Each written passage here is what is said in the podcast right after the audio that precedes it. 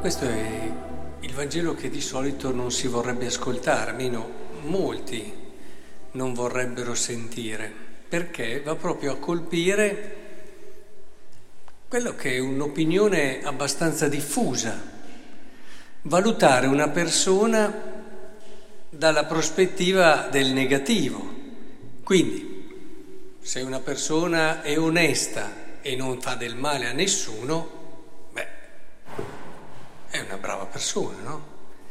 E molti vivono considerando questa dimensione e questo aspetto, ma io non faccio del male a nessuno. E questo porta ad una vita che è questa qui. E non so se ci avete bavato, mangiavano, bevevano, compravano, vendevano, piantavano e costruivano.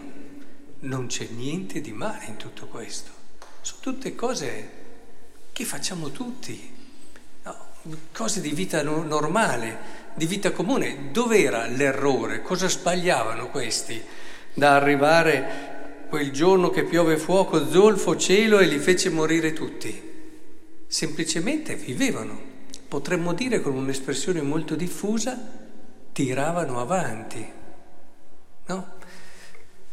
Questo è un po' il tirare avanti, si mangia, si beve, si fanno le cose di tutti i giorni.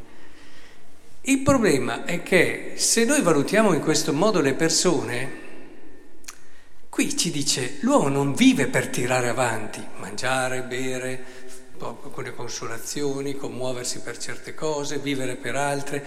Qui è una cosa seria la vita, hai l'urgenza di porti delle domande serie e di capire il senso della tua vita e coraggio di investirci. Cioè, non si ragiona sul negativo, ma sul positivo e questo è bellissimo nel Vangelo. Il Vangelo non ci dice semplicemente, ah, insomma, cerca di tirare avanti, ma ci dice, vivi la vita più bella che puoi, ma secondo la verità di quello che sei. C'è chi anche dandosi a quelli che sono gli eccessi di tutti i tipi pensa di vivere la vita più bella che c'è, ma non è così perché non corrisponde alla verità di quello che è lui. Il Vangelo ci dice tu sei così e puoi vivere una vita piena e se non la vivi fallisci. E questo, questo fuoco che arriva giù, è un po' un simbolo di quello che è il fallimento di una vita che tira avanti. Non rispondo di solito quando mi dico come va, tiro avanti. Però, però mi viene da pensare, coraggio, poi alla sera prego per queste persone perché capiscono che non si può tirare avanti. Quello che è il dono così immenso e grande di una vita, fermati, rifletti, abbi coraggio, entra nella verità, giocati fino in fondo. Poche parole, siamo fatti per diventare santi. È vero che questa parola spaventa, ma questa parola semplicemente ci dice siamo fatti per prendere sul serio quello che siamo, non tirare avanti. E a volte lo vedo anche nei, negli elogi funebri, non so, si raccontano tante cose ed è giusto che sia così, perché in fondo, però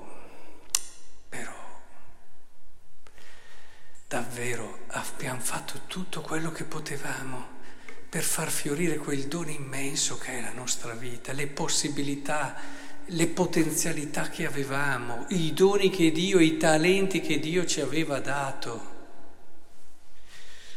Una cosa che è importante per riuscire a vivere bene, che spaventa anche questa un po', ma invece è la porta per essere più felici. Provate a farlo qualche volta vi accorgete subito che siete più tranquilli, più sereni, la pressione si regolarizza e tante altre cose. E questa, chi cercherà di salvare la propria vita la perderà, ma chi la perderà la manterrà viva. Non immaginate quanto bene faccia imparare a rinunciare e a perdere. Fa benissimo.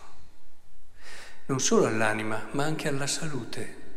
Cioè, non essere remissivi, eh? sono due cose molto diverse. Non vi sto invitando ad essere rinunciatari e remissivi, questo è un disastro.